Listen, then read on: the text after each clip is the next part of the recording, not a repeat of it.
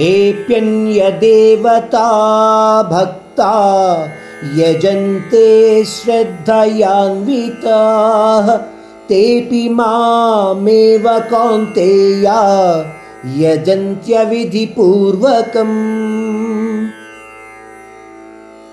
परमात्मा इस श्लोक में भक्ति में भी एक रियायती अवसर के बारे में बता रही है। मतलब एक कंसेशन हम लोगों को परमात्मा दे रही है या उसके बारे में बता रही है। क्या कहते हैं?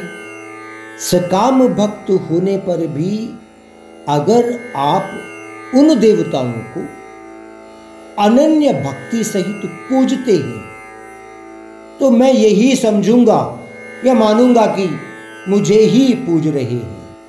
मतलब यह है कि भले ही आप अपने प्रिय देवताओं की भजन गीत गा रहे होंगे नित्य, पर उसमें भी अनन्य भक्ति का होना बहुत ही ज़रूरी है। किसी भी काम के लिए, किसी भी कर्म फल प्राप्ति के लिए अनन्य भक्ति का होना बहुत ही आवश्यक है। इस बात को आप समझने के लिए प्रयत्न करिए।